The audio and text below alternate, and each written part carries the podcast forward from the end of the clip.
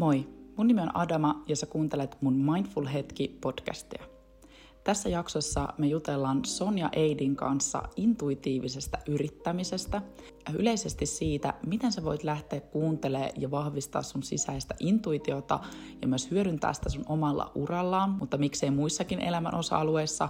Ja puhutaan myös Sonjan erikoisuudesta, nimittäin kore-intohimoista – siitä, miten meillä voi olla paljon erilaisia intohimoja, mutta miten me voidaan lähteä yhdistämään niitä meidän uralla, myös vapaa-ajalla, niin että meidän elämä näyttää just oman näköiseltä. Sonja Eid on todellakin ammattilainen tässä asiassa, koska hän on intuitiivinen yrittäjyysmentori ja hän mentoroi juurikin yrittäjiä siinä, että miten oikeasti lähteä toteuttaa sitä intuitiivista työskentelytapaa, tasapainottaa sitä feminiinistä ja maskuliinista energiaa ja muutenkin miten toimia pelosta huolimatta. Hei, ihana saada Sonja sut tänne mun podcastiin vieraaksi. Tänään me jutellaan sun kanssa intuitiosta ja siitä, miten sitä voi hyödyntää yrittäjyydessä, omalla urallaan ja muutenkin, miten lähtee rohkeasti hyödyntämään niitä omia kore-intohimoja. Haluatko aloittaa siitä, että kerro vähän lyhyesti, että miten sä päädyit intuitiiviseksi yrittäjyysmentoriksi? Joo, no tämä on mielenkiintoinen aihe, koska periaatteessa vuosi sitten, eli 2022 keväällä tai tässä kesän ympärillä, niin silloin mä aloin miettimään, että mä haluan tehdä jotain syvempää, jotain vielä merkityksellisempää. Ja mä olin siis toiminut aiemmin aiemmat kuusi vuotta brändi- ja graafisena suunnittelijana, eli periaatteessa siellä visuaalisella puolella. Mutta se ei enää riittänyt mulle. Eli mä halusin auttaa jotenkin syvemmin ää, yrittäjiä ja nimenomaan menestymään siinä sillä omalla intohimolla. Ja sitten mä lähdin niinku tutkimaan sitä, että no miten mä voisin toimia siellä valmentajana, mentorina ja hyödyntää niitä tavallaan mun muita taitoja ja sitten sitten mä oikeastaan uskalsin lähteä kokeilemaan ja nimenomaan kuuntelemaan sitä mun sisäistä ääntä, eli sitä intuitiota. Eli se alkoi olla niin vahva, ja mä en enää pystynyt tavallaan olla kuuntelematta sitä.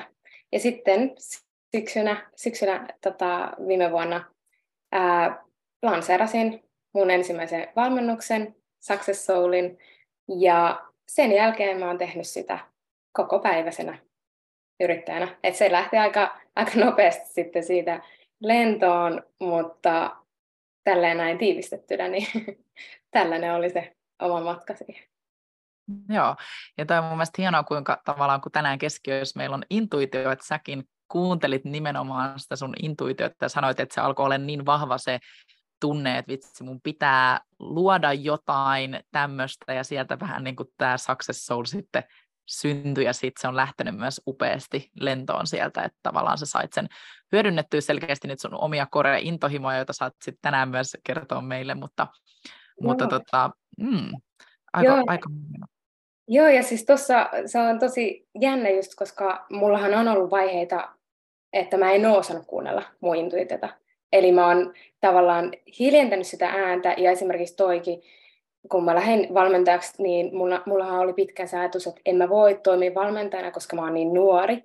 Eli vaikka mulla oli se sisällä se ääni, aina välillä tuli vähän niin kuin esille, niin mä aina hiljensin sen, koska mä aloin järkeilemään. Mm. Mutta loppujen lopuksi mä päätin vaan laittaa vähän niin kuin sen ö, toisen äänen sivuun ja sitten uskaltaa kuunnella sitä sisäistä ääntä. Ja sitten tässä niin näkyy just se, että sit kun uskaltaa kuunnella, ää, niin sit siinä voi käydä tosi hyvin myöskin. Kyllä. Ja miten se sun näyttäytyi se intuitio, että okei, sä sanoit, että tuli niitä merkkejä, sitten toisaalta sun mieli järkeili, järkeili siellä, että ei tämä ole mahdollista, niin minkälaisia tavallaan merkkejä sä sait sieltä sun intuitiosta? No siis, ähm, koska tänään puhutaan myös kore-intohimoista, niin mun intohimoja on ollut jo vuosia esimerkiksi NLP ja kaikki tällainen, missä käsitellään, käsitellään esimerkiksi omaa mieltä tai hermostoa tai alitajuntaa. Ja vähän niin kuin sitä, että miten sä voisit vähän niin kuin tap in siihen sun omaan viisauteen ja sun omaan potentiaaliin ja tuoda sitä niin kuin enemmän esille. Ja sitten tota, mutta aina välillä myöskin kysyttiin sitä, että no miten miten toimia yrittäjänä, kun mä olin toiminut kuitenkin kuusi vuotta yrittäjänä, ja miten mm. uskaltaa lähteä sille polulle ja näin. Eli multa tavallaan kysyttiin sitä ohjausta, mentorointia, vähän niin kuin suuntaa aiemminkin, mutta silti mä itse niin ajattelin, että en mä ole pätevä. Eli, eli ne pelot ja ne epävarmuudet tuli aina välillä siihen niin esille, mutta sitten jotenkin se vaan niin kuin se ääni vaan vahvistui. Ja se, mikä oli tosi hassua, niin kun mä sitten päätin kuunnella sitä ääntä ja sitten syksyllä tosiaan lähdin tekemään sitä ihan, ihan koko aikaisesti sitä valmentamista, niin siinä hetkessä mulle palautui mieleen yksi muisto lapsuudesta. Ja siellä lapsuudessa mä taisin olla jotain, siis ehkä 10-vuotias, 12 tai varmaan itse asiassa nuorempikin. Mm. Ja mä silloin kysyin tosi paljon omassa mielessäni, että miksi mä oon syntynyt tänne, että miksi mä oon täällä. Ja mä en tiedä, mitä siinä niin kuin, tapahtui, mutta mulla tuli sellainen tunne tai sellainen niin kuin, vähän niin kuin avautui se, että okei, okay, mä oon tullut opastamaan.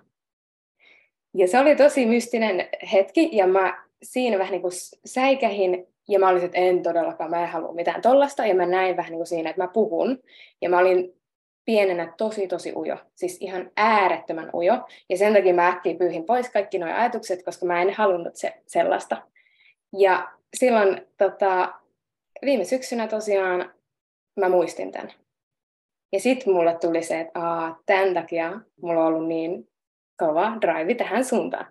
Ja en mä tiedä, välillä tapahtuu vaan tällaisia hassuja juttuja ja, ja tota, ehkä tossakin just se intuition ku, kuunteleminen ja ää, vähän niin kuin sellaistenkin asioiden hyväksyminen, mitä ei voi välttämättä siinä hetkessä järjellä perustella, niin sitä on ehkä se intuition kuunteleminen. No wow, siis tuossahan oli jo tosi vahvoja merkkejä siitä, miten se intuitio niin vahvasti on yleensä läsnä lapsuudessa. Lapsethan on niin kuin yksi välittömimpiä energiaa kanavoita, niin kuin, että tavallaan lapset osaa kanavoida sitä energiaa ja intuitiota tosi, tosi helposti. Heillä ei ole vielä näitä blokkeja nimenomaan, mitä meillä aikuisena yleensä alkaa sitten olemaan. Ja mun mielestä kuvailit tuossa niin hyvin sen sun oman elämän tarinan kautta, että kuinka silloin kymmenenvuotiaana jotain semmoista, mitä sä olit, kun sä ekan kerran tunsit sen, että, että sulla tuli se intuitiivinen, äh, on se sitten viesti tai tuntemus sisältä, että sun sulla on täällä joku merkitys tässä maailmassa ja mikä se on, se oli sulle niin kuin selkeä oivallus. Ja sä oot jo tiennyt sen silloin ja, ja tavallaan sitten sivuttanut sitä niitä, niillä kaikilla mielen rajoitteilla, joita tämä yhteiskunta meille luo ja niitä pelkoja, mitä kaikkea siellä on. Ja sitten sä palasit takaisin sinne, niin mun mielestä on aika upeeta, miten se sun lapsuuden intuitio nousi myöhemmin iällä myös ylös. Joo, ja, joo. Mm. just se, että, että tota, mm, jos miettii vaikka menestystä, on se sitten niin kuin sielullista tai maallista tai millä tavalla halutaan miettiä sitä menestystä, niin mä oikeasti uskon, että se tulee just sen kautta, kun kuuntelee sitä omaa intuitiota ja sitä, että mitä sä oot tullut tänne tekemään. Koska sitten jos sä teet sitä, mitä sä oot tullut tänne tekemään, niin ethän se voi muuta kuin menestyä. Näin mm. mä itse uskon. Ja sen takia se on tosi, tosi mielenkiintoinen matka ollut tuohon intuitioon liittyen, koska e, siis sen mitä kymmenenvuotiaan jälkeen, niin mähän en kuunnellut mun intuitiota mm-hmm. niin vuosikausiin. Että mä jouduin vähän niin kuin opettelemaan sen ihan täysin tota, uudestaan, ja mä itse asiassa sain siitä, tai aina välillä saan sitä muistutusta, että miten kuunnella. Ja itse asiassa mulla tuleekin mieleen yksi kokemus myöskin sieltä viime syksyltä. Ja mä itse asiassa kysyn sulta, että mm. tälleen ihan tähän väliin, että Satuitko olemaan viime syksynä Mariannen verkostoitumistapahtumassa? Muistatko yhtään? Viime syksynä siellä livenä, oliko? Joo. Joo. Mä en ollut siellä itse asiassa. Okay. Mä olin nyt vasta ekaa kertaa tässä ja sitten mä olin jossain meidän tämmöisessä yhteisessä, mutta mä en ollut, mä muistan silloin, kun Marianne piti sen semmoisen isomman, mutta mä en ollut siellä. Okei, okay. ja tämä liittyy siis tähän tapahtumaan. Okei, okay, joo siis mäkin olin nyt vasta ensimmäistä kertaa, siellähän Joo. me sun kanssa tavattiin. Kyllä, kyllä. mutta siis silloin viime syksynä mä halusin mennä tähän verkostoitumistapahtumaan. Mm. Ja mä olin siis Tampereella ää, sen viikon, mutta mä, mä olin päättänyt, että kyllä mä menen niin kuin Helsinkiin sinne tapahtumaan. Se taisi olla joku keskiviikko. Joo. Tota, mm, illalla mä oon ostamassa ää, lippua sinne tapahtumaan, junalippua siis, ää, että joo, pääsen. Joo. Siinä oli kaksi eri vaihtoehtoa. Mä molemmilla pyst, niin kuin, äm, ehdin hyvin sinne tapahtumaan. Ja sitten mun intuitio sanoi tosi vahvasti, että ota se ensimmäinen. Ja mm. sitten mä ajattelin, mä aloin järkeilemään. Mm. Että no, mutta jos mä otan tuon toisen, jälkimmäisen, niin sitten mä ehdin nukkuu vähän pidempään. Ja sitten mä oon kuitenkin puoli tuntia ennen sitä tapahtumaa. Joo, perus. taas, taas se ääni tuli, ota se ensimmäinen. sitten mä ostin sen toisen, ihan vaan koska mä kuuntelin mun järkeä. Ja sä et ehtinyt sen. Niin, mä menin nukkumaan sinne iltana aamulla, kun mä katsoin kännykkää, heti kun mä heräsin tyyliin siinä. Ää, ja siinä luki, että sun juna on 180 minuuttia myöhässä. Ja sitten mä katsoin äkkiä silleen, että ei vitsi, että eikö mä aiempaa. Viisi minuuttia teen kaikki aamutoimet ja näin ja lähdin suoraan sinne junalle. Ja sitten se oli mennyt pari minuuttia aikaisemmin se juna ja kaikki muut junat oli myöhässä mikään bussi ei mennyt siihen silleen, että mä olisin ehtinyt, mm. eli mä en päässyt siihen tapahtumaan, vaikka mä olisin halunnut. Halunnut, niin. Se oli tosi hyvä muistutus siitä, että et kuuntele sitä intuitiota. Et varsinkin, jos sä huomaat, että se puhuu tosi vahvasti, niin tossakin niin mieluummin just se, että mä olisin kuunnellut sitä tunnetta enkä sitä järkeä. Mm. Ja sitten mä olisin päässyt sinne. Kyllä, kyllä. Ja no, toikin on niin tosi konkreettinen ehkä esimerkki siitä just kuinka meidän mieli, mä aina puhun ja toitotan sitä, että mieli asettaa meille ansoja, mieli haluaa ne kaikki selitykset kaikille, mieli haluaa ne aikataulut, että tavallaan jotenkin päästä siirtymään sieltä siihen omaan kehoon, koska intuitio asuu kehossa. Ja niin kuin säkin sanoit, että sä tunsit sen, ja tavallaan se joku äänikin voi tulla sieltä sisältä, että hei, näin mun kuuluisi tehdä. Sä olisit ehtinyt siihen. No toisaalta olisit se tullut nyt uudestaan, en tiedä. Me ei oltaisi ehkä ikinä tavattu. Kaikilla on aina joku, joku tarkoitus. Mutta toisaalta, niin kuin, että et, et mitä paremmin me pystytään liikkumaan sieltä miele- mielenkuuntelusta kehon kuunteluun, niin sitä paremmin varmaan myös se intuition, intuition kuuntelu niin kuin vahvistuu. Ja no. mun mielestä pakko kompata siis tuohon sun, että on hauskaa, että sullakin oli toi, että sä olit niin kuin, minkä ikäinen sä olit silloin, kun sä aloit sä ehkä epäilit sitä, että voiko mä tehdä tätä tai... Mm, no varmaan siis ihan ekan kerran mä olin varmaan joku 25-vuotias tai mm. kaksi, jotain sellaista, että silloin mä olin, silloin mä ajattelin, että aivan liian nuori ja sitten mä laitoin sen sivuun taas. Joo, koska toi jotenkin muistutti mua myös mun omasta matkasta. Mä olin 23, kun mä ryhdyin yrittäjäksi ja sitä ennen mä niin kuin haaveilin koko ajan siitä, että valmenta, mä haluan tehdä valmentajan hommia. Mä näin kaikki inspiroivia amerikkalaisia valmentajia ja sitten samaan aikaan mulla koko ajan kolkutti se, että ei, mä oon liian nuori, kuka palkkaisi mua valmentajaksi. Just ne kaikki rajoittavat uskomukset oli tosi tosi vahvoja, mm. mutta mä luulen, että minä ja siinä molemmat niin tiedetään nyt se omasta kokemuksesta, että kuinka tärkeää on nimenomaan toimii silti siitä pelosta huolimatta, mennä kohti sitä intuitiota, kuunnella sitä, koska koko ajan se vahvistuu, koko ajan se helpottuu, että tavallaan tänä päivänä, niin mä en tiedä, miten sä koet, mä koen ainakin itse niin, että nyt jos mun tulee, niin mun on helpompi vastaanottaa se intuitiivinen ää, viesti, käsitellä sitä, kuunnella sitä, vaikka mun tulisi niitä rajoittavia uskomuksia, että mä osaan niin helpommin sivuuttaa, mä tiedän, että se aina se mieli siellä sanoo jotain, mutta että nyt miten mä niin menen eteenpäin, niin koet sä, että se on helpottunut vuosien saatossa? On se joo, siis, ja mä niin komppaan tuohon kaikkeen, mitä sä sanoit.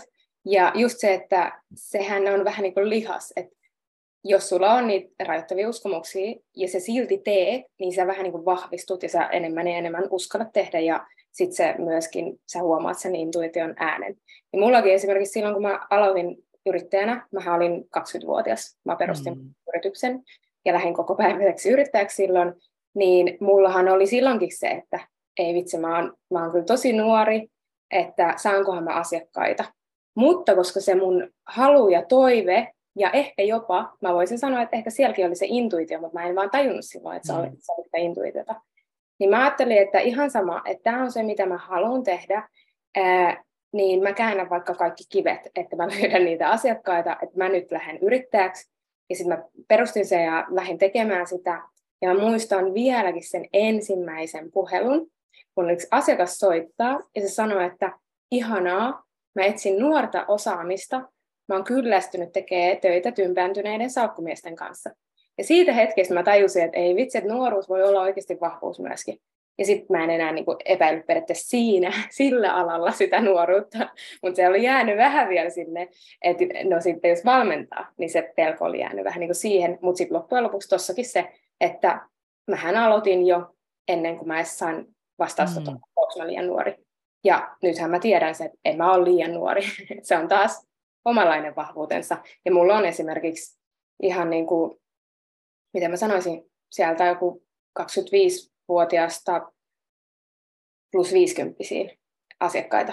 Ja mm. ne on just sellaisia ihmisiä, jotka ei katso, että okei, toi on ton ikäinen, toi ei osaa tota, vaan ne katsoo, että mitä mä teen, mitä mä oon tehnyt, minkälaisia tuloksia on asiakkaille, ja resonoiko. Varsinkin se, että mikä on se energia, mikä on se, niin kuin, miten me tullaan juttuun, ää, ja löytyykö se vähän niin kuin yhteinen sävel. Jos se löytyy, niin sitten yleensä asiakas lähtee mukaan. Tosi ihana, että mainitsit ton, koska miksi niin usein me ajatellaan nuoruutta tavallaan varsinkin vaikka yrittämisessä tai uralla negatiivisena asiana, kun se voi oikeasti olla nimenomaan se oma voima, se, että just tuot pöydälle jotain uudenlaista ajattelua, ehkä on vähemmän niitä rajoittavia uskomuksia kuin jollain, joka on vaikka just se tympeä 60 yrittäjä. että tavallaan tavallaan se, joo, mutta se, että jotenkin sen ymmärtää itse, niin mä luulen, että se pitää niin kokemuksen, että sullakin sä sait sen kokemuksen kautta sen vahvistuksen joltain asiakkaalta, että hei mä etinkin vaikka nuorempaa just tätä niin kuin näkökulmaa tähän. Ää, mä muistan, että mulle se vahvistus oli se, että sit kun mä ensimmäisen kerran laitoin mun valmennuksen ulos 23-vuotiaana se oli, mulla oli tämmöinen löydä oma juttusi, tämmöinen oma valmennus, ja sitten kun niitä, tulikin niitä asiakkaita jostain mun seuraajista, niin se oli jotenkin tosi vahvistavaa silleen, että okei, tämä intuitio on niin kuin selkeästi on oikeassa, että mun pitää mennä tätä kohti, että tämä ei ole nyt välttämättä just se selkeä juttu, mutta koko ajan tämä täältä niin kuin aukeaa, aukeaa, pitää vähän niin kuin tehdä ja mennä. Joo, mm, joo. Et, ja sit, joo, just toi, mitä sanoit, että et periaatteessa tuossakinhan sä teit ekana sen teon, mm. Eli just tämä, mitä me ollaan sunkin aiemmin puhuttu, että kaikki lähtee sisältä. Mm. Eli meidän täytyy tehdä se ensimmäinen teko, jotta me voidaan saada varmistusta siihen. Eikä niin päin, että me ensin saadaan se varmistus ja sitten me lähdetään tekemään. Niin tämä on hauska silleen, että meillä molemmilla on se mennyt just tälleen, että me ollaan silti tehty ja sitten me ollaan saatu se merkki, että joo, sä teit mm. oikein. Niin, ehkä tämäkin voi olla semmoinen niin kuin rohkaisu sinne kuuntelijalle, että tavallaan muistaa, että, että aika moni käy sen saman läpi, että se intuitiivinen tunne tai joku sisäinen ääni sieltä tulee, mutta sitten se ensimmäinen askel konkreettisesti itse pitääkin ottaa, niin mi- miten sun mielestä oikeastaan voisi vahvistaa sitä intuition, intuition kuuntelua konkreettisesti? Miten sitä voi lähteä vahvistamaan? Joo, no sä mainitsit tuossa aiemmin sen kehoyhteyden, niin ehdottomasti se, että palaisi kehoon. Ja toki siihenkin on erilaisia harjoituksia, mutta siis jos tälle ihan konkreettisen harjoituksen tähän antaa, niin siis ihan vaan kehoskannaus. Siis mä oon mm. nyt opetellut sitä tekemään, ja mä katson esimerkiksi välillä YouTubesta sellaisen Yoga Nidra harjoituksen, siis ihan maksutta voi katsoa, ja mä siis sitä kautta palaan uudelleen ja uudelleen kehoon. Ja mulla tämä on niinku sellainen, että mä haluan tehdä sitä kehoon palaamista joka päivä, koska mä tosi helposti lähden sinne mielen tasolle ja lähden sinne ylikierroksille ja että mun mieli on jotenkin tosi vahva ja se, se, se saa mut pois mun kehosta, jolloin mun on tosi vaikea kuunnella sitten niitä mun kehon viestejä, kehon merkkejä, ää, sitä intuitiota, joten mun täytyy oikeasti harjoittaa, harjoittaa sitä, että mä palaan tähän.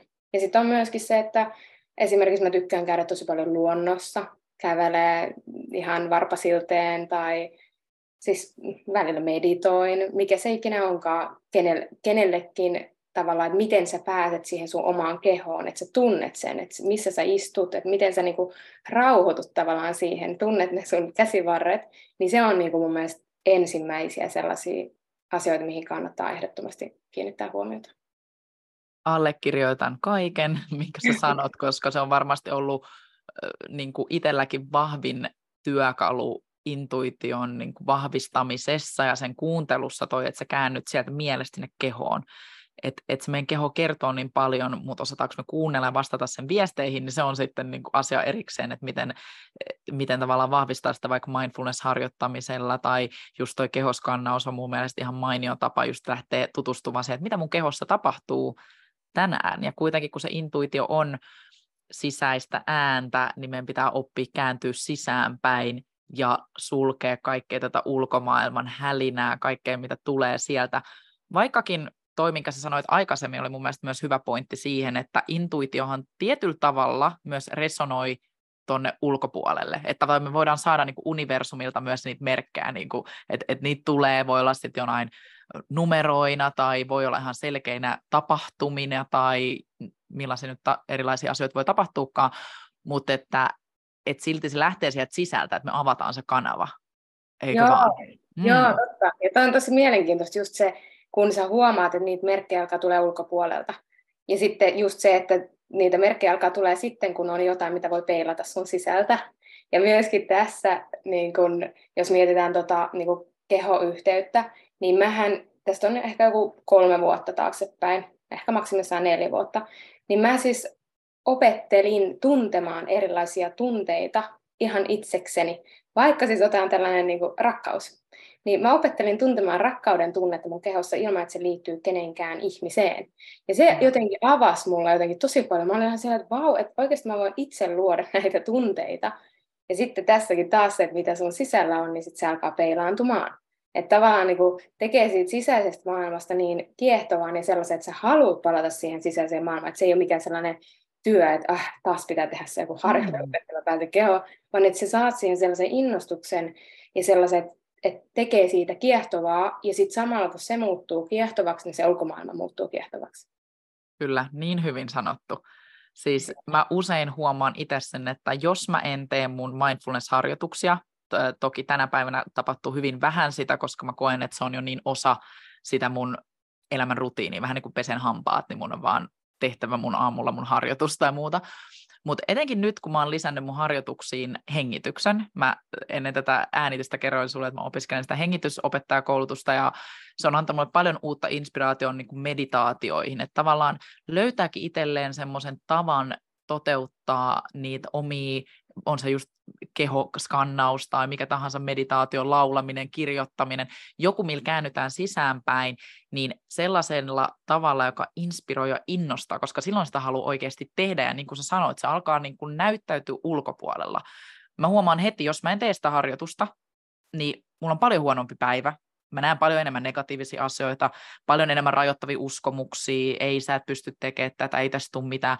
Versus se, kun mä oon aloittanut vaikka sen päivän kääntymällä sisäänpäin, niin mulla on niin semmoinen, vähän semmoisesti, että se vaaleanpunaisessa kuplassa, mikä, et, et kaikki meillä on myös huonoja päiviä, totta kai mullakin on, mutta silti jos voi edes auttaa sitä omaa intuitiivista, sitä hyvää energiaa, niin miksi ei tekisi niitä harjoituksia? Just toi, just toi. Ja tossakin niin sähän laitat itsesi ykköseksi ensin ja sitten vasta se muu, muun maailman. Mutta sitten jos mm. laittaakin sen muun maailman ykköseksi, eli heti aamulla herä, herätessä avaa sen vaikka somen tai lähtee heti vaan juoksemaan niihin arjen askareihin, niin silloinhan sä laitat muut ykköseksi. Ja silloin tulee just niitä, että äh, miksi tämä tuntuu niin inhottavalta tämä arki ja mm. tavallaan niitä inhottavia tuntemuksia. Mutta sitten kun sen oikeasti aloittaa just tolleen, niin kuin sä sanoit, että ensin itsensä laittaa ykköseksi, tekee niitä, kohtaa sen oman sisäisen maailman, tekee mikä ikinä se harjoitus onkaan, mikä innostaa itseään. Ja just tässäkin on tosi tärkeää huomata se, että mikä on se sulle oikea tapa. Ja tässäkin käyttää sitä intuitiota, että okei, mä voisin ottaa vähän tosta vaikutteita, sitten mä voisin tehdä vähän tällaista. Eli ei tarvi ottaa sitä boksia, että nyt minun täytyy meditoida tällä tietyllä tavalla. Niin. te- tekee siitäkin niin oman näköistä.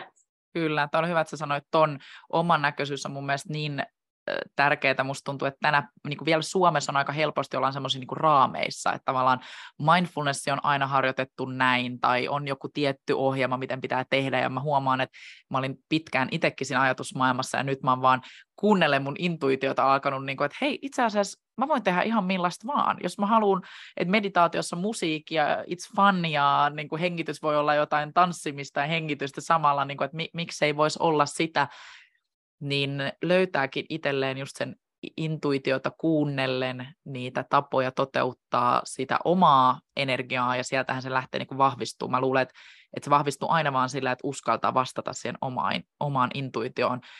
Ja musta oli ihana, kun sä mainitsit tuon rakkauden, ihan vaan, että, että kun me tunnetaan ihmisinä niin paljon erilaisia tunteita, ja ne kaikki tunteet näyttäytyy meidän kehossa, niin miten me voidaan niin kuin pysähtyä myös sen äärelle, että just miltä nämä tuntuu mun kehossa, ei vaan kun mä oon jonkun ihmisen kanssa, vaikka nyt just toi rakkaus oli hyvä esimerkki, vaan miltä se tuntuu mun kehossa, niin siinä ehkä voi löytää myös semmoista yhteyttä siihen, että miltä sit musta tuntuu, kun mä oon jonkun kanssa, että onko tämä oikeasti sitä samaa rakkautta, tai onko tämä samaa lämpöä tai hyvän olon tunnetta. Niin toi mm. oli mun mielestä ihana lisäys, minkä sä sanoit.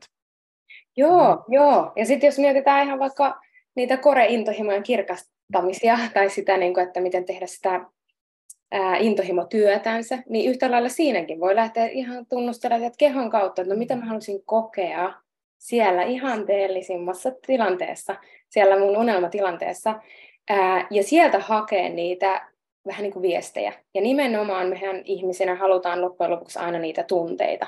On se sitten, niin kuin, että jos sä saavutat vaikka menestyksen, niin ehkä sä haluatkin oikeastaan sen, että mitä se tuo se, se vapaus ja se, niin kuin, että sä saat olla rauhassa ja sulle ei ole kiirettä, minkä, mitä ikinä sieltä niin nouseekaan. Niin me halutaan loppujen lopuksi niitä tunteita, ja sitten kun me saadaan kiinni niistä tunteista jo nytte, niin sitten me voidaan tutkia, että okei, mitkä teot, mitkä asiat tuo meille nämä tunteet. Niin se on tosi mielenkiintoista, että nyt jo voi löytää sen kartan, ja sitä kautta lähteä tekemään niitä oikeita asioita.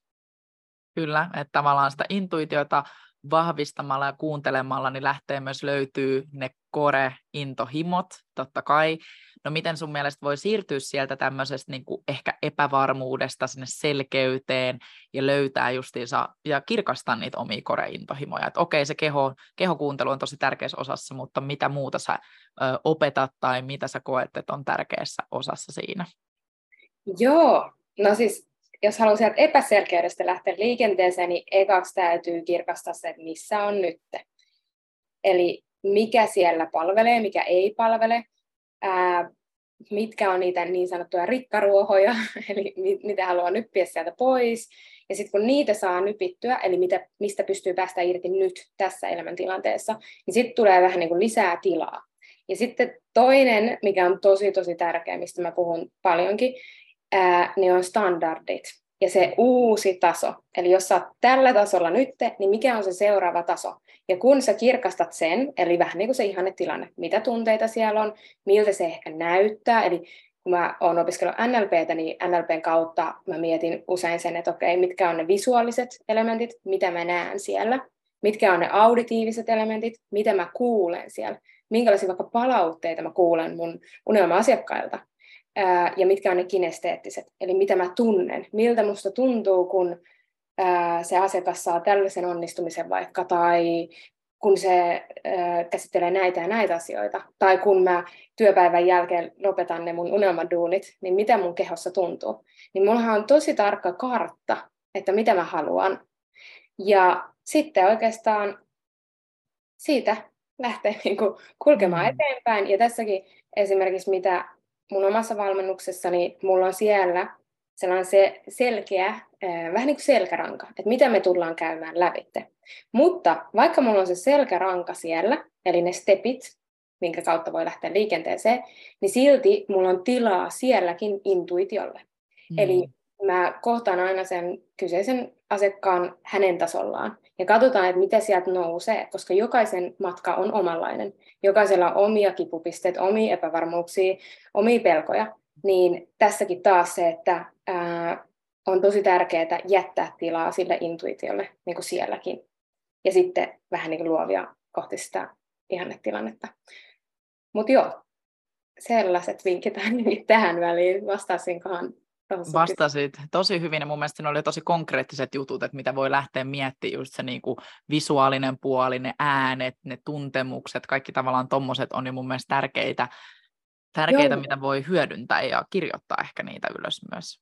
Joo, ja sitten tota, yksi tosi tärkeä pointti myös tuohon koreintohimoihin liittyen, niin äm, mä periaatteessa opetan siitä, että unohda ne tittelit Ja tutki vaan niitä asioita, mitkä sua innostaa tosi paljon, mistä sä oot kenties oppinut, ja myöskin se oma historia, mistä sä oot selvinnyt, mistä sä oot ammentanut tai saanut jotain uutta oivallusta tai muuttanut sun oman elämän. Eli vähän niin kuin tutkitaan sitä kaikkea, mitä siinä sun ympärillä on. Ja, ja sieltä yleensä löydetään niitä timantteja. Ja mä kerron yhden esimerkin. Mä esimerkiksi olen sellainen ihminen, jolla on tosi paljon eri kiinnostuksen kohteita. Ja todella moni mun valmennettavista on myös tällaisia. Mutta sen sijaan, että mä menisin vaikka niiden kiinnostuksen kohteiden perässä, että okei, mä haluan toimia NLP-valmentajana, tai mä haluan toimia energiahoitajana, tai mä haluan toimia yritysvalmentajana, tai niin kuin, että mä juoksisin niiden tittelien perässä, niin mä menen sinne koulutukseen vaikka, tai luen sen kirjan, tai katson sen webinaarin, tai menen siihen seminaariin, ja mä kerään sieltä niitä timantteja tähän mun eteen. Eli muutamat työkalut NLPstä, muutamat työkalut sieltä energiatyöskentelystä, energiapuolelta, sitten yrittäjyysmaailmasta, ja mä paketoin ne. Ja siitä koostuu esimerkiksi toi mun Success Soulin mm. intensiivinen valmennus. Ja sitä samaa mä opetan myöskin mun asiakkaille, että miten sä voit itse luoda jotain sellaista, mitä vielä ei ole. Koska sehän muodostuu niistä omista koreintohimoista. Mm. Ja nimenomaan monikossa. Eli sen ei tarvitse olla vaan se, okei, okay, nyt se on tämä NLP. Tai nyt se on joku, joku toinen.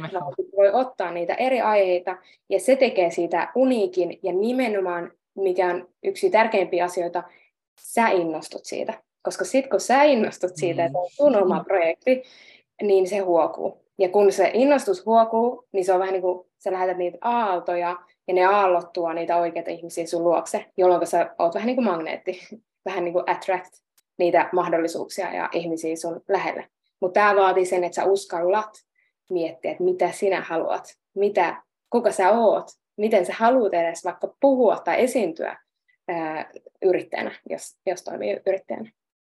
Ah, niin, hyvä, siis niin hyvä muistutus siitä, että kuinka usein me ajatellaan, että okei, mä oon tosi niin kuin multi-passionate, että mulla on monta, mielen, mä oon just tommonen kanssa, mielenkiinnon kohteita on, ja ne vaihtuu varmaan päivittäin, mutta toi, niin. että et sun ei tarviikaan jäädä siihen laatikkoon, että mä oon vaan yhtä asiaa, tai mun pitäisi mun työssä toteuttaa vaan yhtä asiaa, tai mun elämässä yhtä asiaa, vaan miten mä voin yhdistellä just niitä kaikkia jo, jotka mua kiinnostaa, jotka mua innostaa, ja toi on ihan mahtavaa, että sä oot pystynyt niin kun itse luomaan tavallaan semmoisen sun valmennuksessakin, että sä autat ihmisiä löytää sen, että se on tärkeää löytääkin ne omat korejutut ja yhdistää niistä se toimiva paketti. Ei me tarvii jäädä siihen tavanomaiseen yhteen tapaa tehdä vaikka NLPtä tai mindfulnessia tai hengitysharjoituksia, vaan että sä voit luoda uuden jutun, mutta mm. toki se on aina semmoinen varmaan niin kuin matka jokaiselle, että uskaltaa kuunnella sitä intuitioa, mutta se ei tarkoita sitä, että sen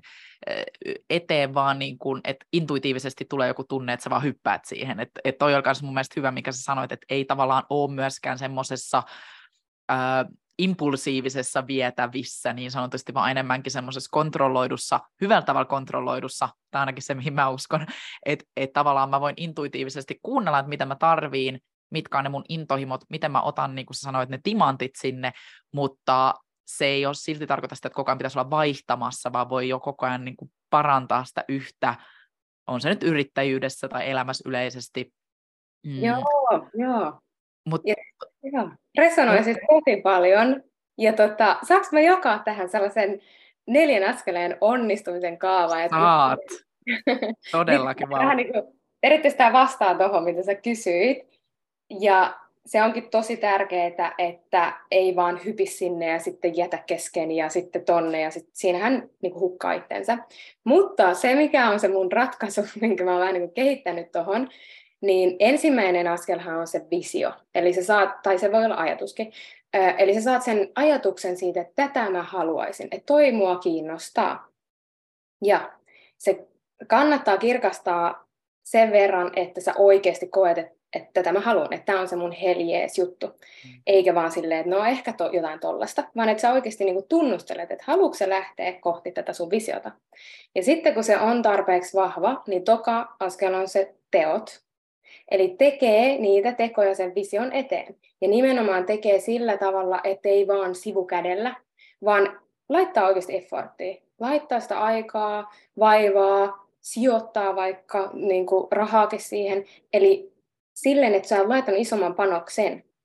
Jos sä laitat vaan pienen panoksen, niin sit sitä on helppo silleen, että no mä vaan heitän ton, että en mä hävittäisi mitään. Mutta sitten kun sä panostat siihen isommin, niin sä jaksat jatkaa. Ja sitten kolmas vaihe on pimeä vaihe. Ja se pimeä vaihe on sellainen, ähm, mä tykkään käyttää sellaista termiä kuin kuonavaihe. Eli silloin tulee sitä kuonaa pintaan, eli just niitä epävarmuuksia, pelkoja, rajoittavia uskomuksia, mitä se ikinä onkaan, koska sä teet jotain uutta, mitä sä et ole vielä tehnyt. Eli se on vähän niin kuin, mä sanoisin, mä uskon tähän, että jokainen käy tämän vaiheen läpi. Ja ihan sama, vaikka olisi multimiljonääri, saavuttanut ties mitä elämässä, niin niilläkin on ne omat kuonavaiheet, ne pimeät hetket, jos ne nousee seuraavalle tasolle tai tekee jotain uutta. Mm. Ja joillakin ihmisillä tämä vaihe on vaikeampi, että tulee ihan silleen, että ei vitsi, peruutaks mä tai lopetaks mä. Ja joillakin se on, saattaa olla taustalla oleva ääni sellainen, että ootko nyt ihan varma, että pystyykö se tuohon, ja sitten se pystyy vaan vähän niin kuin pyyhkästä ja jatkaa eteenpäin. Mm. Mutta tässä onkin tosi tärkeää just se, että jos sä oot tehnyt niitä tekoja, laittanut sitä efforttia, ja jos sulla on tarpeeksi vahva se visio, jos on se herjees juttu, niin sä jaksat jatkaa sen kuonavaiheen, sen pimeän vaiheen läpi. Ja sitten sä pääset sinne onnistumiseen. Ja nimenomaan kannattaa pitää huoli siitä, että onko se se, mitä sä todella haluat. Koska sitten jos sä meet, onnistut siinä, ää, niin joillakin saattaa käydä silleen, että ai tätäkö tämä on? Että eihän mä tätä olisi halunnut. Mm. Ne, jotka oikeasti miettii sitä, että lähtee rakentamaan siltä pohjalta, että okei, tällaista arkea mä haluan, tällaista elämää mä haluan elää, ja ne, jos ne pääsee sinne, niin sitten on se, että ihanaa, että nyt mä oon niinku perillä, ja samalla ne tietää sen, että elämä koostuu näistä vaiheista. Että totta kai sitten taas mennään eteenpäin ja visioidaan taas jostain uudesta ja tehdään niitä uusia tekoja, mutta totta kai se on hyvä välillä vaan pysähtyä ja nauttia, nauttia siitä, myös mm. siitä niin kuin matkan varrella, siitä etenemisestä. Mutta noin on niin kuin sellaiset, että mä kehitin oikeastaan tuon sen takia, koska mä vaan mietin, että miten mä selitän mun omille valmennettaville niin kuin nämä vaiheet, ja miten mä selitän sen, että, että miten jatkaa silloinkin, kun tulee vaikeita vaiheita. Niin tämä on niin kuin sellainen, ja varsinkin tuo kuonavaihe, toi, toi on ollut sellainen niin kuin herättävä, että sitten kun sen tajuu etukäteen, että niitä vaikeita hetkiä tulee, niin silloin se on helpompi ottaa ne vastaan. Ja mulla esimerkiksi on sellainen perussääntö, että mä en tee mitään päätöksiä silloin, kun mä oon siinä mm. hetkessä. Eli sitten mä vaan tavallaan koitan selviytyä siitä ja tunnen ne tunteet myöskin, koska sieltä voi nousta vaikeita tunteita vaikka lapsuudesta ö, esille, niin sitten mä vaan tunnen taas jälleen kerran mun keholla ne läpi ja sitten mä vapaudun. Ja mä kenties opin sieltä jotain ja sitten mä kerään niitä timantteja ö, matkan varalle niin mukaan ja sitten mä jatkan eteenpäin. Siis mä toivon, että sinä, joka kuuntelet, niin oot ottanut muistiinpanoja, koska nämä on ehdottomasti ne vaiheet, mitä itsekin on käynyt ja käy aina, e, niin kuin, niitähän tulee uudelleen. Nämä samat vaiheet toistuu, mitä sä sanoit. Ja mä luulen, että se niin helpottuu kerta toisensa jälkeen, mutta toisaalta toi kuonavaihe nimenomaan on se varmaan tärkein, ö, tärkein vaihe siinä mielessä, että mun mielestä sanoit hyvin, että sit kun sen tietää, että se tulee, että kaikki tulee niitä epämiellyttäviä kokemuksia, ja mä oon paljon puhunut myös siitä, kuinka on tärkeää kohdata ne epämiellyttävät, koska silloin me luodaan tilaa myös miellyttävälle, ja toi, että, että kun sä tiedät, että se tulee jossain kohtaa, niin silloin ei tehdä mitään kriittisiä muutospäätöksiä, vaan oikeasti käsitellään ne tuntemukset, mitä sieltä tulee, ja sitten jatketaan eteenpäin, että sen jälkeen vähän niin kuin löytyy se onnistuminen. Mutta mä luulen, että, että siinäkin se intuitio, eli se ihan ensimmäinen steppi, niin kuin sanoit, että jos on kuunnellusta intuitiivista niin kuin sisäistä ääntä oikeista lähtökohdista ja lähtenyt toteuttaa, niin siinä ei voi oikeastaan tapahtua mitään muuta kuin onnistumista. Ja, ja toisaalta niin kuin mun mielestä intuiti, niin kuin intuitiossa hieno asia on se, mä mietin vaikka omaakin matkaa, että onhan mun vaihtunut monta kertaa mun vaikka podcastin nimi tai mun blogin nimi tai mun yritykset, mitä mä teen ja niin kuin ideat ja näin, mutta se on silti aina mennyt tietyllä tavalla tuota samaa kaavaa, että se intuitio on noussut, mä oon kuunnellut sitä, mitä mä oikeasti haluan, mitä mä voin lähteä muokkaa tätä, mä oon mennyt sitä kohti, sitten on tullut nimenomaan toi kuonavaihe, epämiellyttävää, pitäisikö mennä sittenkin taaksepäin, tämä ei toimi, toimiiko tämä, ja sitten on tullut taas se onnistuminen, eli se avautuminen siitä, että hei, että tämähän muokkautuu koko ajan siihen, mihin tämän pitää. Et, Wow, siis ehdottomasti noin noi stepit kirjoittakaa ylös, koska mä luulen, että liian usein me ajatellaan sitä niin suoraviivaisena, että hei, nyt mä niin alan kuuntelemaan mun intuitioita ja sitten mä vaan onnistun. Ja sitten ihmetelläänkin, kun mä epäonnistun ja, ja suomalainen kulttuuri on epäonnistumisen niin kuin tämmöinen, pelätään kauheasti sitä epäonnistumista, vaikka se kuuluu siihen, se kuuluu siihen, että se on osa sitä matkaa. Mm. Joo, joo, ja sitten myöskin itse asiassa tuli mieleen toi, että monihan yrittää nähdä sen koko matkan sinne lopputuloksen asti, ja sitten ne ehkä saattaa hakea sitä intuitiota silleen, että tuntuuko musta toi tulevaisuuden, Kyllä. tai ne vie sen mielen liikaa sinne tulevaisuuteen ja siellä yrittää kuunnella sitä intuitiota, intuitiota, koska se intuitiohan on tässä hetkessä. Eli tavallaan mihin suuntaan mä haluan nyt lähteä kulkemaan ja sitten ottaa niitä steppejä. Ja sitten tavallaan totta kai se visio saa kirkastua siinä matkan varrella, mutta se, että se ainakin saa sut liikenteeseen. Mm. Ja mullakin se on kirkastunut ja välillä saattanut muuttua. Esimerkiksi se, mitä mä aiemmin tein yrittäjänä, niin se oli mun heljees juttu silloin. Eli se oli mm. se, niin kun, että mä koin, että mä rakastin sitä, mitä mä tein. Ja mä otin niitä askeleita sitä kohti, mutta sitten jossain vaiheessa se muuttui, jolloin mä kirkastin uudelleen. Ja sitten mä taas siinä hetkessä kuuntelin, että okei, okay, mitä mä haluan nyt just tehdä. Ei silleen, että mitä mä haluan kymmenen vuoden päästä tehdä ja mitä mun intuitio sanoo siihen, koska ei se mm. intuitio elä siellä tulevaisuudessa, vaan se elää tässä hetkessä.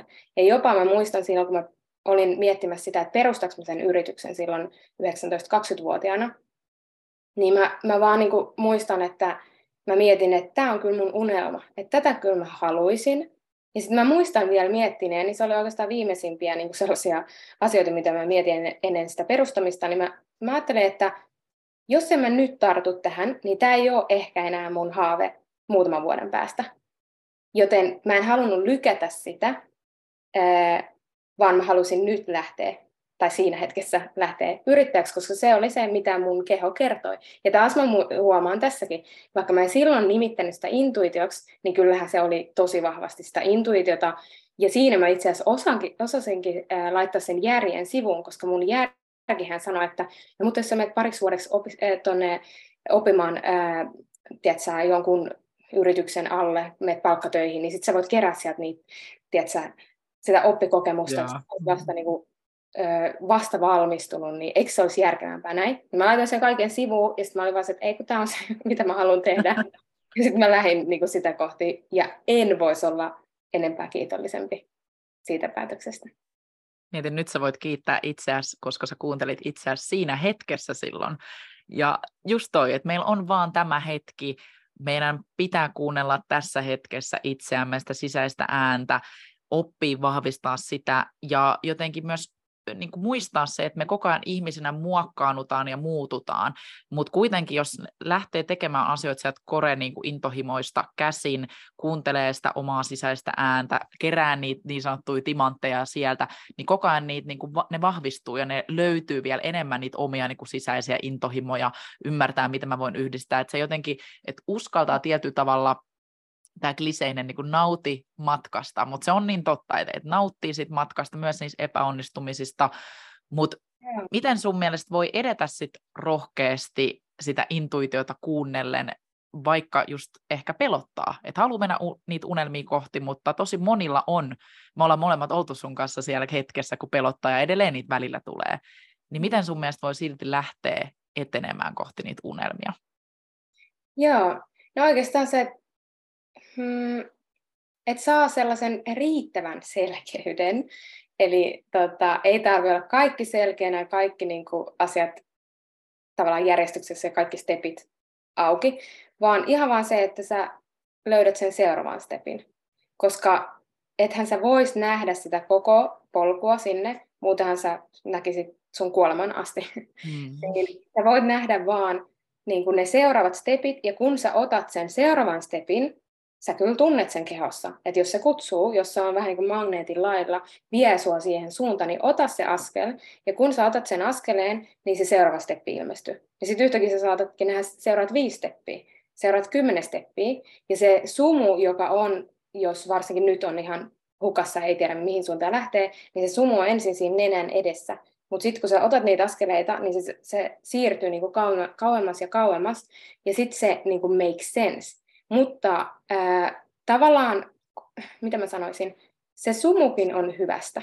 Se sumu on oikeastaan siinä vaiheessa kiehtova, jos on tarpeeksi kaukana, ää, mutta siitä ei tarvitse päästä kokonaan eroon. Esimerkiksi mm. mullakin, niin ää, mulla on omat visiot kirkastettuna, mä tiedän mitä kohti mä haluan lähteä kulkemaan, mutta totta kai siellä on myös sitä sumua. Eli siinä matkan varrella mä tavallaan vasta näen, että miten tämä sitten oikeasti niin kuin avautuu ja muovautuu.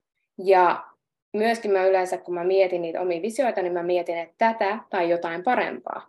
Eli päästään irti kuitenkin siitä, että ei sen tarvi olla sellainen, niin kuin, että henki ja verissä pitää kiinni siitä ja yrittää kontrolloida, vaan nimenomaan sen tarkoitus on vaan, että sä aloitat, että sä lähet siihen suuntaan ja se kirkastuu jokaisella askeleella.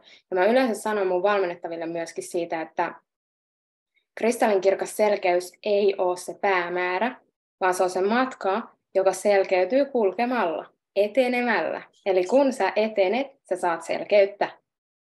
Niin se on ehkä yksi tärkeimpiä vinkkejä tähän, että aloittaa. Hmm.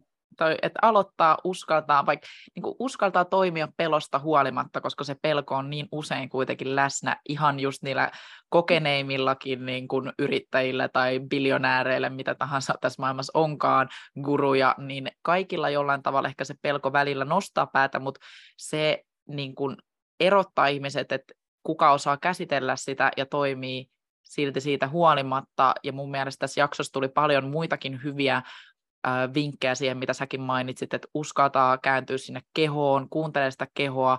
Mä huomaan että edelleen, miksi mä hyödynnän mindfulnessia, vaikka nyt hengitysharjoituksia, niin on just se, että se auttaa mua toimimaan sitä pelosta huolimatta, se auttaa mua hiljentää sitä pelon ääntä siellä, ja sen takia tämmöisetkin niin kuin henkisen hyvinvoinnin harjoitukset on niin tärkeitä, oot sä sit yrittäjä tai et yrittäjä, mutta uralla yleisestikin, niin ne ei ole vaan niin kuin sitä meidän hyvinvointia, päivittäistä hyvinvointia, vaan myös just sitä, että miten me tehdään meidän niin kuin uralla, toteutetaan asioita ja uskotaan itseemme ja uskalletaan toimia, niin si- siinä mä koen ne tosi vahvana apuna myös.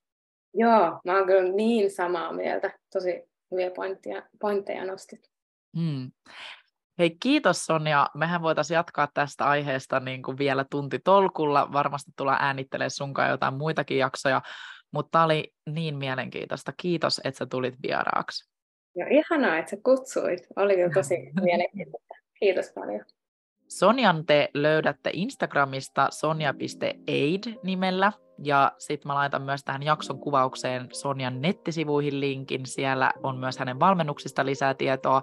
Mutta käykää tutustumassa, koska jos kiinnostaa yhtään tämmöinen niin intuition kuuntelu, energiat ja haluat yhdistää sitä etenkin just siihen sun yrittäjyyteen, että sä oot haaveillut jostain valmennustoiminnan toteuttamisesta, niin käy tutustumassa Sonjan sivuihin. Siellä on paljon kaikkea ihanaa. Hei, me kuullaan ensi viikon jaksossa ja kuulemiin kaikki. Moikka! Moi moi!